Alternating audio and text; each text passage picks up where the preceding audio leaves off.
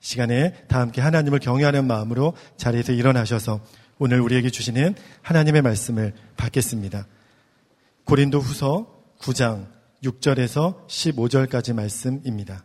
이것이 곧 적게 심는 자는 적게 거두고 많이 심는 자는 많이 거둔다 하는 말이로다.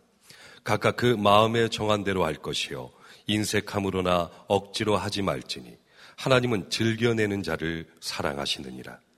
하나님이 능히 모든 은혜를 너희에게 넘치게 하시나니 이는 너희로 모든 일에 항상 모든 것이 넉넉하여 모든 착한 일을 넘치게 하게 하려 하심이라. 기록된 바 그가 흩어 가난한 자들에게 주었으니 그의 의가 영원토록 있느니라 함과 같으니라. 심는 자에게 시와 먹을 양식을 주시는 이가 너희 심을 것을 주사 풍성하게 하시고 너희의 의의 열매를 더하게 하시리니 너희가 모든 일에 넉넉하여 너그럽게 연보를 함은 그들이 우리로 말미암아 하나님께 감사하게 하는 것이라. 이 봉사의 직무가 성도들의 부족한 것을 보충할 뿐 아니라 사람들이 하나님께 드리는 많은 감사로 말미암아 넘쳐느니라. 이 직무로 증거를 삼아 너희가 그리스도의 복음을 진실이 믿고 복종하는 것과 그들과 모든 사람을 섬기는 너희의 후한 연보로 말미암아 하나님께 영광을 돌리고 또 그들이 너희를 위하여 강구하며 하나님이 너희에게 주신 지극한 은혜로 말미암아 너희를 사모하느니라 말할 수 없는 그의 은사로 말미암아 하나님께 감사하노라 아멘 하나님의 말씀입니다. 다 함께 자리에 앉으시겠습니다. 오늘 저녁에 건축의 건축 헌금의 밤 기도회가 모입니다. 아, 주보에는 참여하실 분들은 어떤 분이신가 아, 그렇게 써드렸는데 솔직한 마음은 다 오시라는 겁니다. 다 오시란. 그런데 이것을 광고로만 하기는 너무 아쉬워서 또 시간이 부족해서 설교를 해야 하겠다 하는 생각이 들었습니다. 아, 헌금에 대한 설교가 되겠죠. 설교를 해야 된다는 마음을 주님이 저에게 주셨는데 실제로는 참 어려웠습니다. 이유는 아, 설교를 듣는 교인들의 얼굴이 눈에 그려지는 겁니다. 헌금 설교를 할 때. 아, 무서웠어요. 네, 헌금 설교를 들으시는 우리 교우들의 얼굴이 아, 정말 상상하기가 정말 힘들었습니다. 아, 여러분 오늘 주보 보시고 헌금이 즐거우십니까? 벌써 감 잡으셨죠? 헌금 설교 하시려는 보다 마음이 기쁘셨나요? 아니면 아, 오늘은 별 은혜가 안 되겠구나. 또는 아무 생각 없이 말해봐요 그러면 이렇게 생각하시고 어, 아마 계신 분들이 많으셨을 거예요.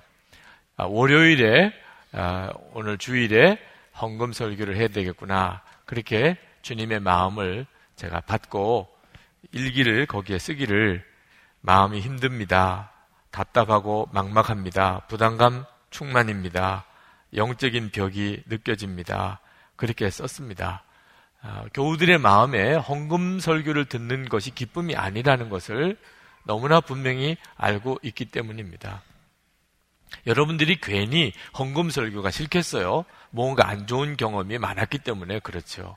그동안에 이런저런 교회의 신앙생활을 하면서 어, 헌금 강요하는 일을 통해서 마음에 스트레스를 받으신 경우도 많았겠고 또 저희 교회 문제처럼 이렇게 건축을 좀 무리하게 해서 오랫동안 건축 헌금을 하느라고 지치신 경우도 있겠고 또 헌금하면 복을 받는다는 식으로 이상하게 그렇게 몰아가서 헌금을 강요하듯이 또는 직분자를 세울 때 또 헌금을 강요하는 뭐 이런 관행들 통해서 마음의 상처가 된 분들이 있겠죠.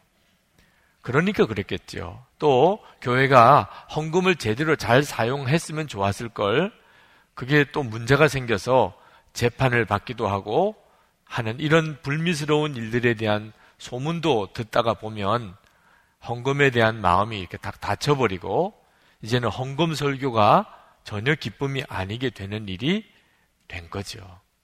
이제 이런 상황에서 어, 우리가 오늘 건축 헌금의 밤 기도회를 하고 헌금 설교를 하려고 하니까 마음이 참 어렵습니다. 어떤 분은 저희 교회 오셔서 저희 교회가 좋은 것 중에 하나가 주일에 헌금 바구니를 돌리지 않고 헌금함에다가 헌금하는 것이 너무 좋다고 말씀하시는 분이 계세요. 그래서 그, 그게 조, 그렇게 좋은 일인가 하는 생각이 들어서 좀 난감하기도 했습니다. 심정은 이해가 돼요. 헌금 바구니를 돌리면 아무래도 헌금을 강요하는 듯한 느낌이 드는데 우리 교회는 편안해서 좋다. 헌금 강요 안 해서 좋다. 이런 뜻이겠죠. 원래 헌금함에다가 헌금하려고 하는 취지는 헌금은 준비해서 드려야 됩니다. 그런 메시지입니다. 사실 헌금함은. 헌금은 준비해서 드려야 됩니다. 헌금 주머니가 지나가니까, 아, 그제서야 그냥 부시럭거려서 헌금하는 헌금은 하나님께 드리는 헌금이 아닙니다. 헌금은 드릴 준비를 하고 와서 드려야 하는 것입니다. 그런 메시지거든요. 근데 헌금함에다 하는 게 그렇게 좋은 이유가 아, 오히려 마음이 아픕니다. 아, 여러분, 그 우리 교회 이 교회 예배당 건축을 이렇게 큰 예배당을 지은 것은 처음부터 이 예배당을 지을 만한 교세가 되거나 건축비가 모아졌기 때문이 아닙니다.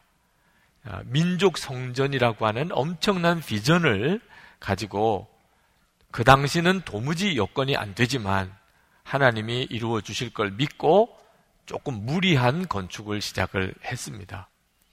그때 당시에 계신 분들도 이 자리에 있습니다만 대단한 믿음과 헌신을 하셨습니다. 그 과정을 들어보면 눈물 겨울 정도입니다. 그리고 그때 그 기도는 엄청났습니다. 그러나 불행하게도 이제 재정에 대한 거, 헌금에 대한 문제로 인한 시험이 큰 시험이 닥쳐와서 그만 건축도 중단이 되고 큰 어려움에 빠지게 되는 일이 있었습니다. 그러므로 그때 당시 교우들에게 있어서는 헌금이라고 하는 것은 한편으로는 정말 평생 한 번 있을까 말까 한 특별한 그런 헌금을 해본 경험도 됐고 또 한편으로는 헌금에 대한 상처도 생겼습니다. 무려 20년 헌금을 합니다. 그때 당시부터 이 교회 건축을 위해서 헌금하신 교우들의 입장에서는 20년 동안이나 해마다 건축 헌금을 해왔으니 그게 사람의 마음으로 어떻게 정상적으로 받아들일 수 있겠습니까? 그리고 또 이 예배당에 다 지어지고 난 다음에 이 교회 교인이 되신 분들은 아무래도 이 예배당이 지어질 때부터 기도하고 또 헌신하고 이랬던 마음이 똑같을 수가 없지요. 예배당 다 지어지고 이제 교인이 되신 분들은 아무래도 그 간절한 마음의 정도에 있어서 차이가 날 수밖에 없지요. 건축 헌금 어, 하고 또 부채를 상환하는 문제를 담임 목사로서 이끌어 가는 데 있어서 교우들의 마음을 헤아리기가 참 어렵습니다. 자, 이런 형편에서 이번에 건축 헌금을 위해서 또 기도회를 하고 오늘 여러분에게 설교를 드립니다. 저는 개인적으로도 건축헌금과 관련된 마음에 아픔이 있습니다. 저희 어머님이 일찍 제가 신학교 다닐 때 세상을 떠나셨는데 건, 교회 건축과 관련된 아, 원인이 있습니다. 아버님이 교회를 담임하실 때 예배당을 건축하시게 될 때였습니다. 저희 어머님이 몸이 안 좋으신 걸 알면서도 이 건, 교회가 건축을 하는 상황에서 병원에 가서 뭐 수술을 하고 이렇게 할 도, 상황이 아니었기에 그래서 병을 감추고 병원 가는 것을 자꾸 뒤로 미루고 그러다가 나중에 견딜 수 없는 상태가 되어서 갔더니 회복 불가능한 상태에 빠졌고 그래서 어머님이 일찍 돌아가신 일이 이 건축과 관련돼서 있었습니다. 그러니 저라고 이 건축 헌금을 하시자 아, 이게 즐거운 마음이겠습니까? 그럼에도 불구하고 주님은 저에게 헌금에 대한 설교를 하고 오늘 여러분들을 저녁 기도에 초청하게 하시는 것은 저로서는 처음에는 참 답답했습니다. 건축원금 설교를 해야 되는데 우선 설교자가 마음에 마음에 주님의 말씀에 대한 확신이 있어야 그래 설교를 할 거 아닙니까? 다 힘들 것도 알고 힘들어 하시는 것도 아는데 또 건축원금 설교를 해야 되고 경제적으로 여건이 쉽지 않은 상황에서 또 이 설교가 얼마나 부담을 줄까? 이건 참 설교자로서는 감당할 수가 없는 거거든요. 그렇게 너무 고민을 하다가 그래서 그런지 뭐 대상포진 같이 증세도 와서 참 야, 내가 굉장한 스트레스를 받았구나 하는 생각이 듭니다. 그런데 하나님이 지난 수요일 새벽에 하나님이 왜 이렇게 하시는지에 대해서 저에게 말씀을 주셨습니다. 기도하는데 주님이 저에게 질문을 하나를 주시면서 설교를 안 할 수가 없게 됐어요. 주님이 저에게 주신 말씀이 너는 헌금이 부담스러운 것이 정상이냐? 라고 물으셨어요. 헌금이 부담스러운 것이 그게 정상적인 것이냐? 수 없는 이유가 있죠. 제가 교회에서 어릴 때부터 자랐고 지금까지 목회를 해왔으니 지금 왜 우리 한국교회 교인들이 헌금에 대해서 부담이 있는지를 누구보다도 잘 알지요. 그런데 주님은 물으셨어요. 마치 아무것도 모르시는 분처럼 헌금에 대해서 부담을 갖는 것이 정상이냐? 정말 하나님께서 독생자를 우리를 위해서 주시고 예수님은 우리를 구원하시려고 십자가에서 피 흘려 죽으셨는데 그런 은혜를 알고 그 하나님의 사랑을 정말 안다고 한다면 하나님 앞에 섰을 때 이런 이런 이유 때문에 저는 헌금하기가 싫었습니다. 이런 이런 이유 때문에 저는 헌금을 열심히 안 했습니다. 말할 수 있을까요? 독생자를 주신 하나님 앞에서 우리를 위해 죽으신 예수님 그분을 뵈면서 우리는 헌금이 부담스러웠다고 도무지 말할 수가 있을까? 아, 주님, 제가 설교를 하겠습니다. 교회에서 중직자를 세울 때, 권사님과 장로님을 세울 때, 그분이 그만한 믿음이 되시는 분인지를 다 살펴보게 됩니다. 교회는 우리 교우들이 헌금한 것에 대해서 일절 공개하지 않습니다. 재정위원들도 가장 중요한 재정위원들의 자격이 자기가 헌금 개수하고 또 헌금한 내용에 대해서 일절 누구에게도 이야기하지 않아야 합니다. 담임 목사인 저도 일부러 찾아보려고 하면 찾아볼 수는 있겠지만 전혀 교우들이 얼마나 누가 헌금했는지를 보지 않습니다. 그런데 교회에서 중직을 세워야 될 경우에는 그분이 도대체 어느 정도의 신앙생활을 하는지를 알아야 하니까 그분의 11조 생활과 또 건축은금은 어떻게 하셨는지를 보게 됩니다. 깜짝 놀랍니다. 이해가 안 됩니다. 아니, 이만한 믿음이 있고 또 교회의 중직이 될 만하다고 추천을 받으신 분이 어떻게 이렇게 헌금을 하실까? 담임 목사로서 책임이 너무너무 무겁습니다. 제가 헌금에 대한 설교를 거의 안 했기 때문입니다. 그래서 그러신 모양이구나. 그런 생각이 들었습니다. 여러분, 여러 가지 우리가 복을 말할 수 있지만 헌금하는 복이 있습니다. 아, 목사님 희한한 복도 다 있네요. 헌금이 기쁜 사람입니다. 헌금이 기쁜 사람.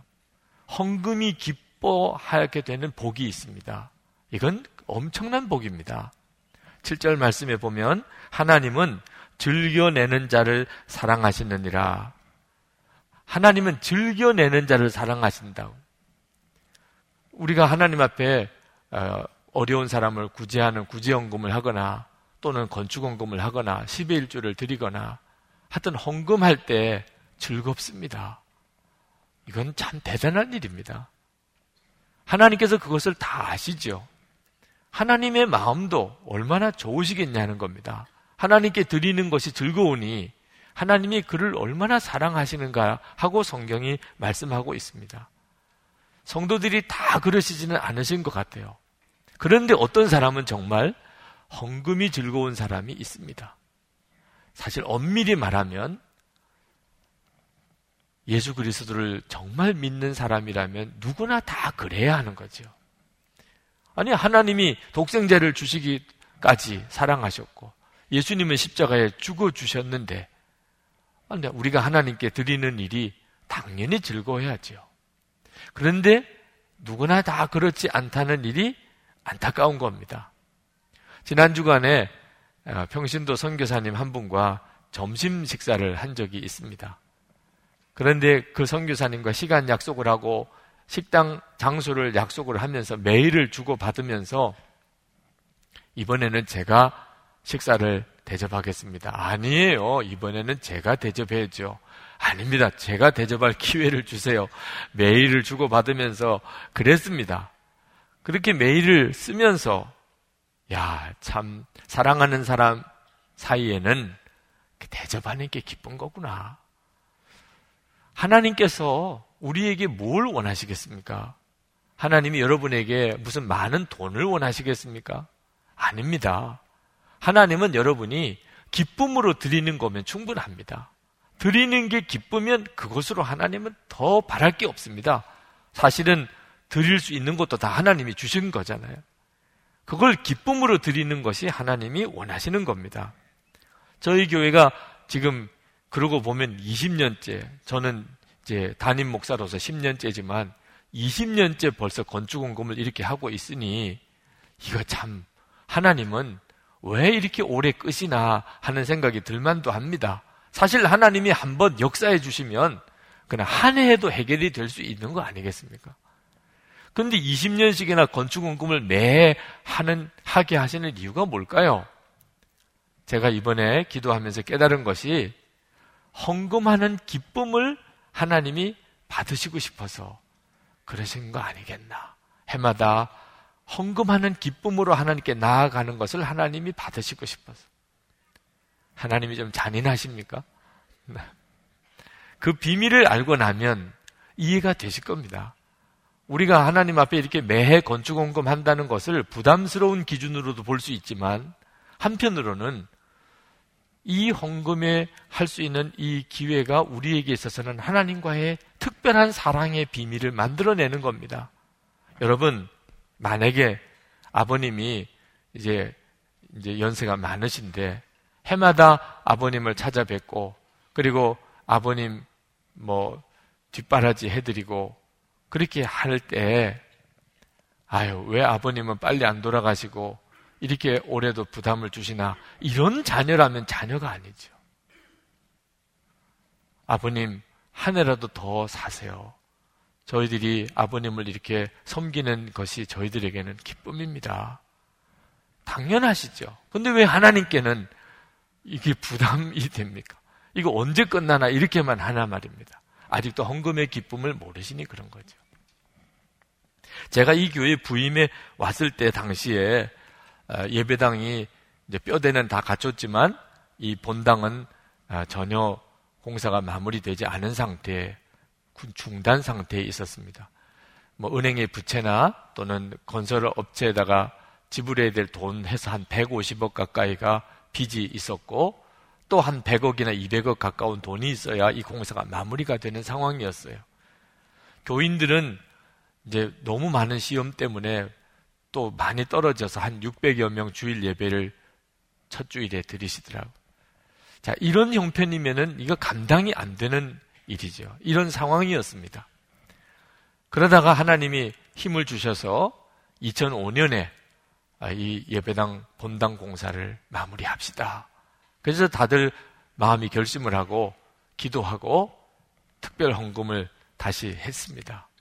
그때 이 본당 공사를 아, 다시 재개할 때 여러분 몇 명이 건축원금 참석했는지 아십니까? 250명. 250. 그때 당시에 주일 출석이 1067명이었습니다. 그 주일에 주일 출석이 1067명. 등록 교인으로 731명. 가정 세대로 502가정. 그때 이 예배당 공사 다시 본당 공사 하자고 한 겁니다. 지금 현재 우리 교회 주일 출석 인원으로 따지면 제가 부임할 때 당시보다 10배, 본당 공사 시작할 때 생각하면 6배 교인입니다. 우리 교우들이 다 마음을 진짜 합해서 헌금하는 게 기쁨이다. 이런 마음으로 헌금하면 저는 우리 교회 지금 현재 부채 이건 해결하는 거 큰 문제도 아닙니다. 이 예배당을 건축 시작할 때는 지금 생각하면 상상도 안 되는 상황에서 이 공사가 시작이 됐고 지금 이렇게 예배당이 다 공사가 끝났습니다. 사실 어리석은 일이긴 합니다만 아, 농담 삼아 우리 교회 예배당 건축 부채는 100억 헌금하는 사람 두 사람만 나오면 다 해결되는 문제다 이러기도 했습니다. 네. 사실 100억 헌금하는 사람 두 사람만 나와주면 뭐 문제가 될 것도 없이 다 끝납니다. 근데 참 어, 말이라도 어리석은 말을 한 거죠. 왜냐하면 100억 헌금하는 사람 두 사람이 필요한 게 아니고 우리 교우들이 다 헌금이 기쁨이 되면 그걸로 끝난 겁니다. 헌금이 기쁨이 되면. 그러면 뭐 일도 아니라는 거니까요. 이 예배당을 건축할 때 본당을 이렇게 짓기로 할 때 그때 우리 장로님들과 건축위원들과 이 부채를 어떻게 상환할 건가 하는 문제를 논의하다가 우리 나름대로 아주 묘안을 만들었습니다. 아, 이렇게 하면 5년 내로 다 갚을 수 있겠구나. 그 묘안이 뭐냐면 우리 교인들 한 사람이 100만 원씩 5년만 해마다 헌금하면 예, 끝난다. 계산을 해보니까 그렇게 나오더라고. 예, 해마다 교인이 부흥될 것까지 다 하니까 한 5년만 1년에 한 사람이 100만 원씩만 헌금해 주면 되더라고. 그래서 뭐 우리는 다 끝난 줄 알았어요. 갚는 것도 이렇게 간단하게 갚을 수 있겠구나. 그런데 문제는 교우들에게 그렇게 광고하고 계산서까지 다 나눠드리고 이렇게 했는데도 실제로 헌금 뚜껑을 딱 열어보면 형편없이 헌금 액수가 적은 겁니다. 2008년도에 이자도 갚을 수가 없는 정도가 작정이 되었어요. 그때 당시 교인 수가 2,500명 주일 출석입니다. 목표가 25억이었어요. 그런데 이자도 갚을 수가 없을 정도예요. 마음에 크게 낙심이 오더라고.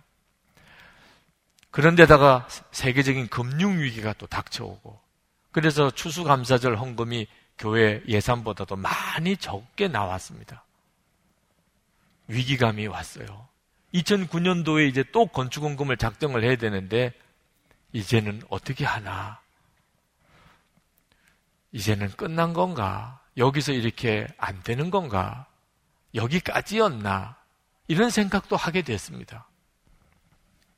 근데 그때 참 묘한 일이 생겼어요. 갑자기 천억을 줄 테니까 이 건물을 인수 자기들이 받겠다. 천억을 현금으로 천억을 줄 테니.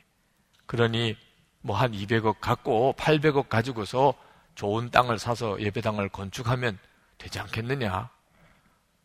근데 머리에 좀 뺏어더라고요. 그 이야기를 듣는 순간에. 세상에 그런 제안을 할 수 있는 데가 어디겠어요? 말은 어느 교회라고 하지만 이게 이단이구나. 이단이 이 예배, 당 건물을 호시탐탐 노리고 있는 거예요. 어, 자기들이 그 돈 가지고 어디다가 지으면 되지. 왜 하필이면 이 예배당을 원할까? 이 예배당이 위치에 있는 이 위치가 이 건물의 상황이 영적으로 굉장히 중요한 전략적인 거점이구나. 이건 돈으로 계산할 수 있는 문제가 아니구나. 하는 사실을 비로소 그때 알았어요. 그러니 악한 영이 노리는 거죠. 그때 제가 담임자로서 그동안에 약한 마음을 품고 있었던 것에 대해서 회개했습니다. 어떻든지 이자라도 갚을 수 있으면 좋겠는데 이럴 정도 생각할 문제가 아니고 아, 이 건축비 부채 원금 상환을 추진해 가야 되겠구나. 이거 언제까지 이렇게 가다가는 나중에 악한 영이 얼마나 교회를 뒤집어 놓을 수도 있겠구나 하는 생각이 들었습니다. 그래서 그때 하나님 제가 이 원금 부채 상환을 하겠습니다. 교우들과 함께 이 일을 위해서 헌금하겠습니다. 그런데 상황은 너무너무 어려운 상황이고 이제는 이자 갚는 정도도 아니고 원금도 갚아야 되니 그걸 어떻게 교우들에게 말을 해야 됩니까? 근데 주님이 그때 저에게 너무너무 강하게 책망조로 말씀하셨습니다. 절대로 전 교인들에게 헌금해 달라고 구걸하지 말라고 구걸하지. 너는 나를 거지처럼 만드냐? 제발 100만 원. 한 사람 앞에 100만 원. 제발 좀 그렇게 헌금해 주세요. 넌 제발 좀 그렇게 하지 마. 그렇게 해서 되지도 않았고. 하나님께서 말씀하시기를 헌금하는 게 기쁜 사람만 헌금하라. 헌금하는 게 기쁜 사람만. 그런 사람만 헌금하고 기쁨이 안 되는 사람은 안 해도 된다고 그래라. 아, 근데 그 말을 하기가 너무너무 두려운 겁니다. 아, 전 교인들에게 다 헌금해 달라고 해도 안 되는 판인데 헌금하는 게 기쁜 사람만 헌금하고 기쁘지 않으면 안 해도 된다니. 장로님들하고도 의논할 때 장로님들의 얼굴도 무거우셨어요. 그런데 하나님이 제 마음에 주신 게 워낙 강하니 결국은 2009년 2월 22일 주일 저녁에 지금처럼 건축 헌금의 밤 기도회를 모이기로 광고하고 헌금하는 게 기쁜 사람만 오십시오. 그렇게 광고를 했습니다. 그때는 한 300명 정도 올려놔. 처음에는 준비하는 건축위원회에서 300명 정도 올려놔 생각을 했습니다. 근데 1000명이 왔습니다. 그것은 그때 굉장한 감동이었습니다. 우리 교우들 중에 이 정도로 헌금에 대한 마음이 있는 분이 계셨구나. 천 명이 있구나. 그날 참석하셨던 분들은 기억나실지 모르겠어요. 우리 정신이 아니었습니다.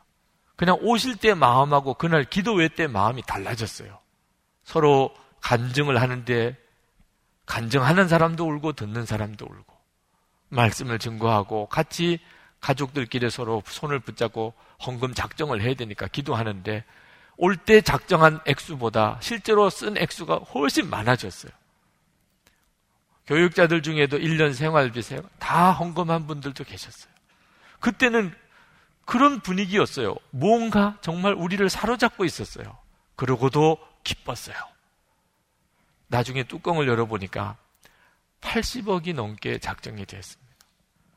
2005년에 이 본당 공사를 재개할 때 32억이 헌금 작정이 되었습니다. 이건 잘 믿어지지 않는 일이에요. 3배 가까이가 늘었어요. 재정위원회에서는 우리 장로 회장님이신 이용수 장로님이 재정위원장이실 때 우리가 교우들이 헌금한 것을 이자를 갚는다고 하면 얼마나 허전하겠습니까? 그러니 교회 재정에서 이자를 갚도록 하겠습니다. 헌금한 것은 다 원금 상환으로 들어가겠습니다. 어, 이렇게 결단을 했습니다. 건축위원회에서 그걸 받아서 공포도 했어요.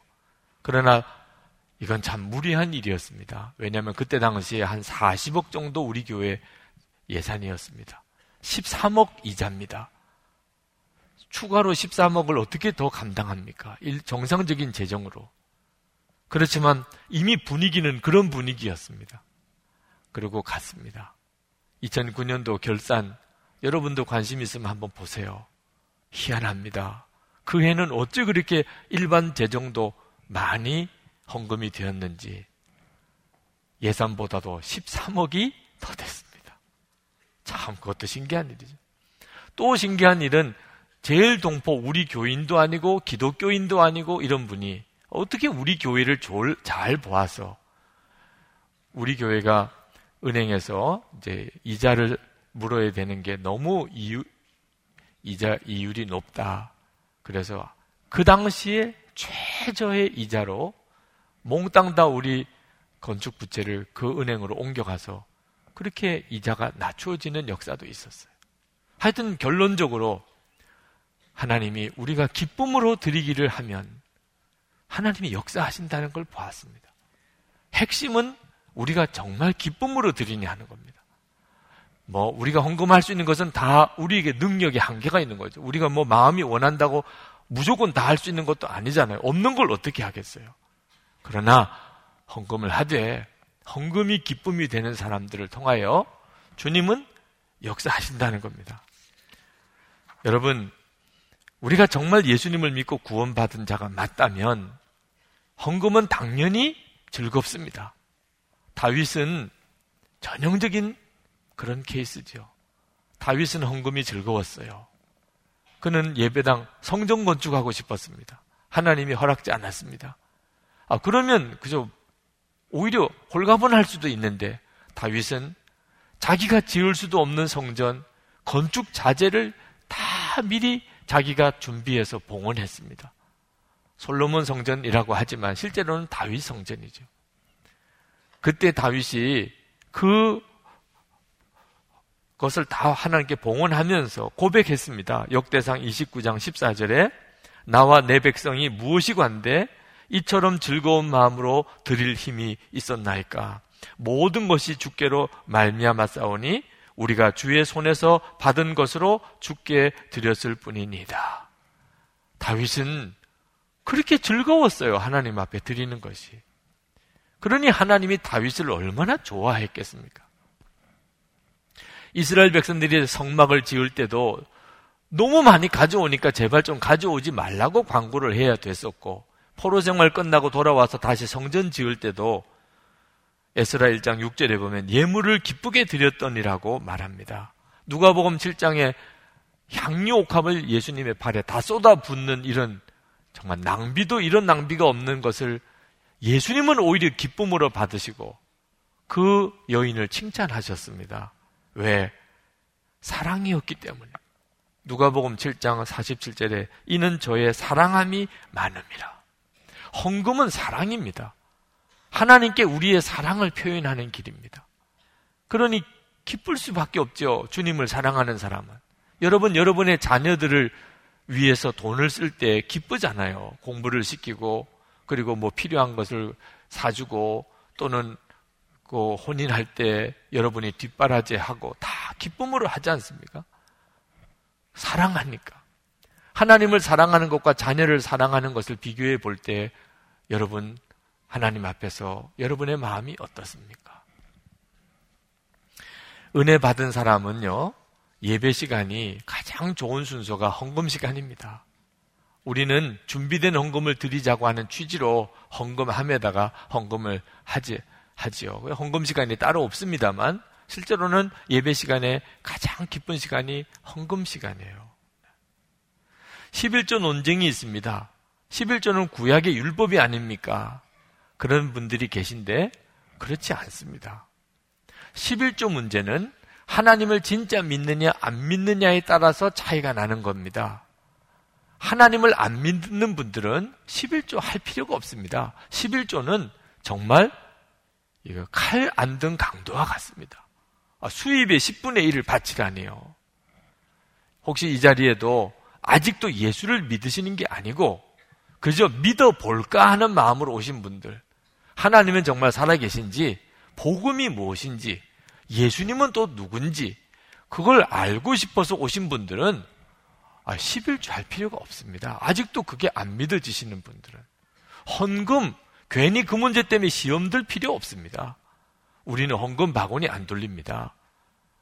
마음의 준비가 안 되시고 헌금할 이유를 알지 못하시는 분들은 그냥 예배당 오셔서 같이 예배 참석하시고 말씀 들어보시고 양육 받아보시고 그리고 정말 생명의 주님을 만나시기 되기를 원합니다. 헌금이 걸림돌 되는 것은 정말 바보 같은 일입니다. 그러나 예수님을 진짜 믿으시고 구원 받으신 분들, 하나님이 살아계심을 정말 아시는 분들은 11조 문제는 전혀 다릅니다. 11조를 하지 않는 것은 실제로는 하나님을 믿지 않는 겁니다. 하나님이 정말 만복의 근원이시고 만유의 주제이신 것을 아시는 분. 사람이 살고 죽는 것에 모든 결정권을 하나님이 가지고 계시다는 걸 진짜 믿으시면서 어떻게 11조가 마음에 걸림이 됩니까? 말라기 3장에 보면 영적인 침체에 빠졌던 이스라엘 백성들을 향하여 하나님께서 돌아오라고 말씀하십니다. 그 이스라엘 백성들이 어떻게 돌아갑니까? 하나님 돌아가는 건 어떻게 해야 됩니까? 라고 질문을 했습니다. 그러면 상식적으로 너희들이 이제부터 열심히 예배드리고 성경 열심히 보고 기도 생활 열심히 하고 그러면 된다. 뭐 이렇게 설명을 해 주셔야 되잖아요. 그런데 말라기 3장 8절에 보면 하나님이 엉뚱한 말씀을 하십니다. 사람이 어찌 하나님의 것을 도적질 하겠느냐?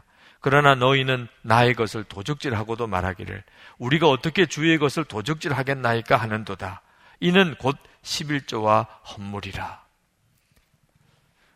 하나님께서 엉뚱하게 웬 11조와 헌금 이야기를 하십니까? 그만큼 핵심적인 문제라는 하나님을 믿느냐, 하나님을 사랑하느냐 하는 문제의 핵심적인 문제라는 거예요.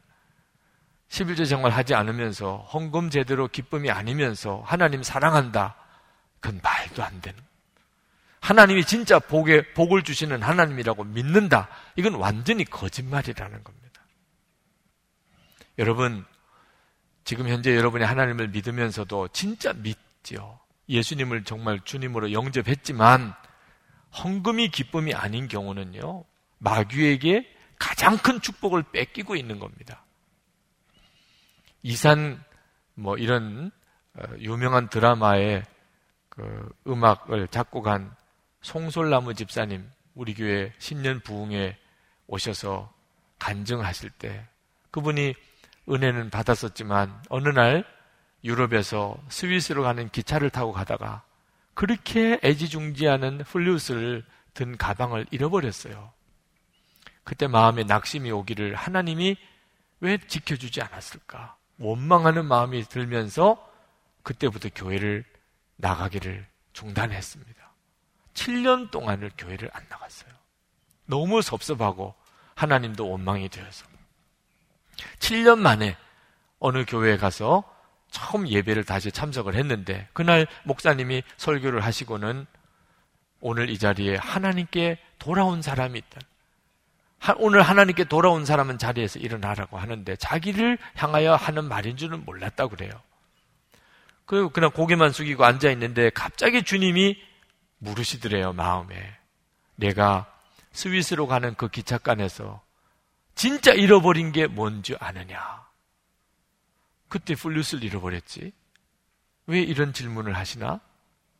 그런데 자기도 모르게 자기 입으로 고백을 하더래요. 예수님의 첫사랑을 도둑 맞았습니다. 그러면서 눈물이 확 쏟아지다. 내가 그날 플루스를 도둑 맞은 게 아니고 예수님의 첫사랑을 도둑 맞았다. 그게 비로소 깨달아지고 그리고 자리에서 일어났대요. 오늘 하나님께로 내가 돌아옵니다. 그리고 이제 그분이 그렇게 하나님 앞에 쓰임을 받고 있어요. 여러분, 여러분의 마음에 헌금의 기쁨이 없다는 것은 도둑을 맞은 거예요. 진짜 중요한 축복의 믿음을 도둑을 맞은 거예요. 무슨 이유든지 간에, 무슨 말을 들었고, 어떤 경험을 했기 때문에 그랬다. 모든 변명의 사실은 다 속은 겁니다. 결국은, 결과가 뭡니까? 헌금의 즐거움이 없어요. 그게 결과입니다. 누가 그렇게 했겠습니까? 마귀죠. 마귀는 우리를 겉으로는 예수 믿도록 만들어 놓은 거, 속으로는 완전히 자기 종을 만드는 게 마귀 아닙니까? 돈에는 영적인 힘이 있습니다. 하나님이 이토록 헌금 문제를 중요하게 다루는 이유는 하나님이 무슨 돈이 없어서 그러신 게 아닙니다. 돈에는 영적인 힘이 있기 때문에 그렇습니다. 어느 집사님 한 분이 저에게 찾아오셨어요. 그러시면서 상담을 하시는데 억울한 세금을 엄청나게 물어야 되게 됐다는 겁니다. 전에 하던 사업 문제가 다 끝났는데 전혀 예상치 않게 지금 그것도 한 2, 3년 지나서 어, 세금이 부과가 됐는데 이건 뭐 상상할 수 없는 세금이래요. 이 문제 때문에 여러 가지로 알아도 보지만 우선은 세금을 내야 됩니다. 그 세금을 내려면 그렇게 어렵게 어렵게 지금까지 열심히 살면서 모아놓은 집을 다 팔아가지고 세금으로 내야 될 정도. 근데 주변에 있는 사람들은 한결같이 바보같이 그런 사람이 어딨냐? 빨리 재산 정리해가지고 다 분산시키고 그리고 나 돈 없다. 그렇게 하는 거지. 그거 집 팔아가지고 세금 내는 사람 어딨냐? 이런 되는 거예요. 그래서 자기도 그렇게 해야 되나 하고 생각을 하는데 마음에 자꾸 신앙적으로 걸린다는 거죠. 그래서 저를 찾아오셨어요. 목사님 어떻게 할까요? 왜 찾아왔나 몰라요. 저는 어떻게 해야 돼요? 저는 그분에게 아유 당연히 빨리 집 처분해서 빨리 분산시키고 도망가세요. 이렇게 목사가 어떻게 상담을 해줍니까? 목사에게 찾아오게 한 것이 주님이시겠죠. 집사님, 제가 참 드리기 어려운 말씀이지만 집사님이 지금 이 일로 인해 가지고 얼마나 어려운 일을 겪게 될지 알지만, 그러나 하나님은 진짜 살아계시고, 복은 하나님이 주시는 것인데, 하나님 앞에 떳떳하고 정직하지 않은 상태에서 앞으로 어떻게 기도를 또 하실 수 있겠습니까? 저에게 상담을 하셨으니 제가 대답을 해야 된다면 그것을 팔아서라도 세금을 당당하게 내시고 나중에 또 무슨 처리를 해서 뭐 법적인 호소를 하든지 하더라도 그렇게 하시고 하나님과 사이에서는 막힘이 없도록 하시고 그리고 기도하면서 또 하나님이 풀어주시기를 기다리셔야 되지 않겠습니까? 우시더라고. 그 이야기를 하는데 너무 원통하기도 하겠고 생각하니까 너무 막막하기도 하고 너무 마음이 안타깝더라. 그러나 하여튼 그 집사님은 승리하셨어요. 하나님이 인도하시는 대로, 주님이 하라시는 대로, 하나님이 그 집사님을 다시 다 사업을 일으키시는 걸 봅니다. 돈은 힘이 있어요. 하나님께도 거역할 힘이 있어요. 마귀가 가지고 우리를 조종하고 있는 정말 중요한 도구입니다. 헌금은 반드시 이 문제와 걸리게 되어 있습니다. 그러면 여러분이 진짜 하나님을 알지 못하면 헌금 문제는 반드시 걸리게 되어 있어요. 하나님 앞에 온전하게 하기가 어렵습니다. 성경은 분명히 헌금은 축복의 길이라고 말씀합니다. 6절에 이것이 곧 적게 심는 자는 적게 거두고 많이 심는 자는 많이 거둔다 하는 말이로다. 10절에 심는 자에게 씨와 먹을 양식을 주시는 이가 너희 심을 것을 주사 풍성하게 하시고 너희 의의 열매를 더하게 하시리니 분명히 하나님은 우리가 헌금하는 것은 씨를 많이 심는 것과 같다고 말씀을 하셨어요. 하나님이 복을 주시겠다는 거죠. 그러나 저는 여러분이 헌금을 많이 하면 복을 많이 받을 것이라고 말씀드리고 싶지 않습니다. 왜냐하면 하나님은 하나님의 약속을 반드시 신실하게 지키시는 하나님이신 걸 믿지만 우리 마음에 마치 복을 받으려고 헌금을 많이 하는 행위는 그건 온전한 믿음이 아니기 때문에 그냥 감사해서 드리는 것 뿐이죠. 드리는 게 즐거우니까 드리는 것 뿐이죠. 그 다음에 하나님이 그것을 가지고 또 약속을 이루시는 것은 또 하나님이 하실 일이지만 내 마음에 하나님과 무슨 거래하는 것도 아니고 그럴 대상이 아니시죠, 하나님은. 그냥 기쁨으로 하는 겁니다. 즐거움으로 하는 겁니다. 우리가 예배 드릴 때마다 헌금이 기쁜가? 헌금하는 것만 하라고 해도 나는 예배에 나올 것인가? 여러분을 점검해야 합니다. 혈압도 체크하고 혈당도 체크하고 뭐 간 수치도 체크하고 암 수치도 체크하시잖아요. 여러분의 영적인 상태도 체크하셔야 됩니다. 감사드리기 위해서 우리는 예배 드리는 거예요. 사실은. 그 다음에 은혜는 하나님이 보너스로 주시는 거죠. 우리는 찬송하려고 헌금하려고 사실은 오늘 모인 겁니다. 그거 하나만 목적이에요, 사실은. 아브라함 링컨의 일화가 많지만 그 중에 이런 일화가 있습니다. 그 대통령이니까 뭐 민원도 얼마나 많고 찾아오겠다는 사람도 얼마나 많겠어요. 근데 어떤 노 부인 한 분이 이유를 분명하게 밝히지 않은 채 대통령을 꼭 만나야 되겠다고 하시니 비서진에서 난감했습니다. 나중에 대통령이 그 이야기를 듣고는 아유 그럼 제가 만나지요. 흔쾌히 허락을 했습니다. 얼마나 얼마나 부탁할 게 있으면 간절하면 그렇게 나를 만나겠다고 하겠는가? 그래서 그 노부인을 만나게 됐습니다. 대통령 집무실에 들어왔어요. 대통령이 자리에서 일어나셔서 인사를 하고 부인 무엇을 도와드릴까요? 얼마나 마음에 안타까움이 있으면 찾아왔을까 하는 마음이 들어서 무엇을 도와드릴까요? 그랬더니 그 부인이 손사래를 치면서 아니라는 거예요. 저는 대통령께 뭘 도와달라고 온 게 아닙니다. 제가 어느 날 우연히 대통령께서 어떤 과자를 좋아한다는 것을 들었는데 제가 그걸 만드는 법을 압니다. 그래서 대통령께 드리려고 과자를 만들고 꼭 대통령께 직접 드리고 싶은 마음 때문에 가지고 왔다는 거예요. 그때 링건 대통령이 눈물을 글썽였다고 그랬습니다. 제 집무실에 청탁이나 기대 없이 오히려 제게 줄 선물을 갖고 온 사람은 부인이 처음입니다. 진심으로 감사를 드립니다. 그렇게 그 인사를 드렸다는 거예요. 여러분, 대통령의 심정도 이 정도라면 하나님의 마음은 어떻겠습니까? 그냥 찬송만 하고 싶어서, 하나님께 감사만 하고 싶어서, 하나님께 나오는 이의 마음을 어찌 하나님이 모르시겠습니까? 우리가 하나님을 정말 기쁘시게 해드리는 길이 그렇게 어려운 길이 아닙니다. 오늘 저녁에 건축 헌금의 밤에 아, 또 눈이 온다는 예보가 있습니다. 아, 그냥 오라 그래도 올까 말까 하시잖아요. 그런데 눈까지 오시니 참 난감해서 어제 밤에 강당 기도회 때 이거 눈 때문에 어려움이 없도록 기도를 중보 기도를 여기 강단에서 장로님들이 하셨어요. 그런데 저는 생각할 때 야, 기가 막힌 하나님의 계획이라고 싶어. 눈이 오니 진짜만 오실 거 아니겠어요? 정말 기쁜 사람, 정말 오고 싶은 사람만 오시지. 야, 눈도 오는데 누가 오겠어요? 그렇지 않은.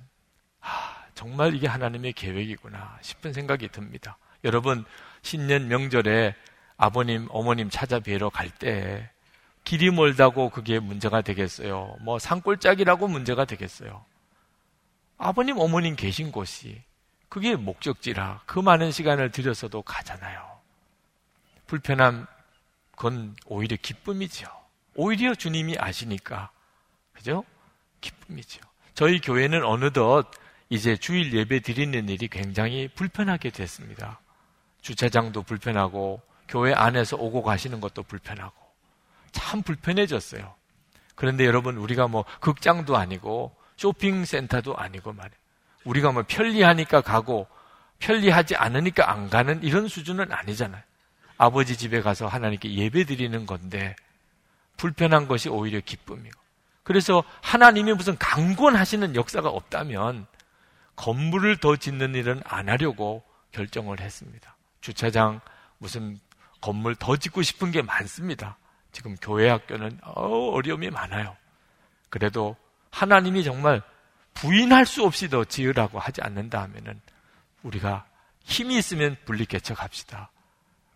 그래서 한 300명에서 500명 정도쯤 되는 교회 우리가 10교회, 20교회, 50교회 이렇게 세우는 것이 하나님 뜻이 아니겠습니까?